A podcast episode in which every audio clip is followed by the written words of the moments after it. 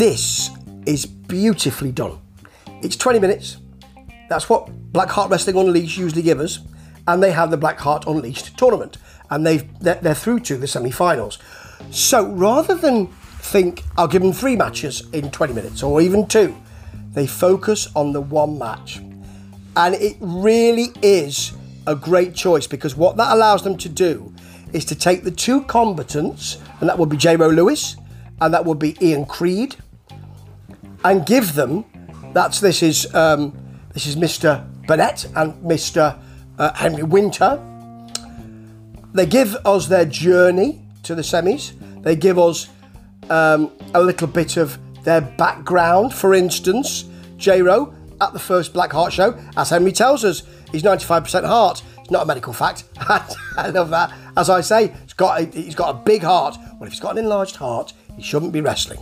So it's really bold to have the one match. We do see J Ro talking, I think from last week, uh, about beating Horus and facing Creed, and then he walks, really favouring his back, all up the stairs. Should have given him a stair lift or something. Then we get an Ian Creed capsule. They describe him, or biopic, they describe him as orthodox and unique, and we see his journey to the tournament. What this does is, it really bigs up the tournament, makes it really, really important, and it really bigs up those two wrestlers. Remember, in the UK, when you used to, in the 70s and early 80s, and I remember this because I'm elderly, you used to have from 9 o'clock right the way through to the match, FA Cup programmes. It made the FA Cup something so special, and you don't get that now. And this concentration on those two wrestlers really does. What a superb way to do it, and I congratulate Blackheart for doing that. Now, the match itself was pretty good as well. Now, you know that Ian Creed likes to touch the ends of fingers, he likes to touch tips with, with, with his opponents, and J Ro wants to do that. He wants to do that even before Ian Creed asks. So we've got a, a, a chant from the crowd of touch his tip. And then after he does that, wash your hand. That's really good. You've got Breezy in the booth saying, I never thought I'd be saying touch his tip when I woke up this morning. Quite right. J-Ro wants a hug, doesn't get it. They do talk to each other, and J-Ro likes talking. And I mean, he's got he's got a comic feel to him, and um, so has Creed in a way. And this feeds into you can hear the crowd, you can hear the wrestlers, you can hear Breezy in the booth. Fabulous. Really works well. There's a lovely J. Ro Lewis sling blade, and then a suplex from Creed to Booze, of course. He cranks back right on the nose, stands on J. Ro's hand. It's well sold by, by the jester, that actually. Lovely big clothesline from um, Creed, and then he gets angry because he can't get the pin. He smacks J. Ro Lewis's head, the back of his head, repeatedly into the mat. And Breezy, in the booth, says, the ref's just checking he's got a concussion. Yeah, I would.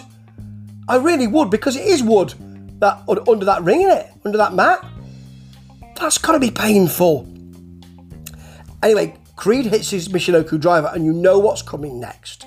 The dig in the ear, beautifully sold by J. Ro Lewis, and then Creed leads in, leans into the the camera and really savours that earwax. It's just great.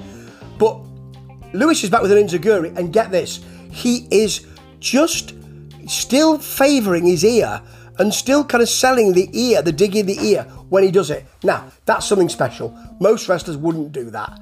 It's, I mean, it's you know, it, it, it's great to favour or sell a leg when you've had a Boston Crab and it's been worked on, but that to sell the ear, something really well done, I think, to be honest.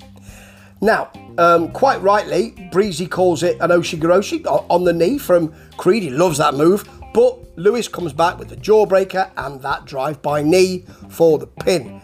And that was great. I didn't know who was going to win. I couldn't really call it. I knew Lewis was more at the centre of Blackheart than maybe Creed. But that's a great match. And it's beautifully done. And they have plenty of time to talk about it leading out of this programme as well.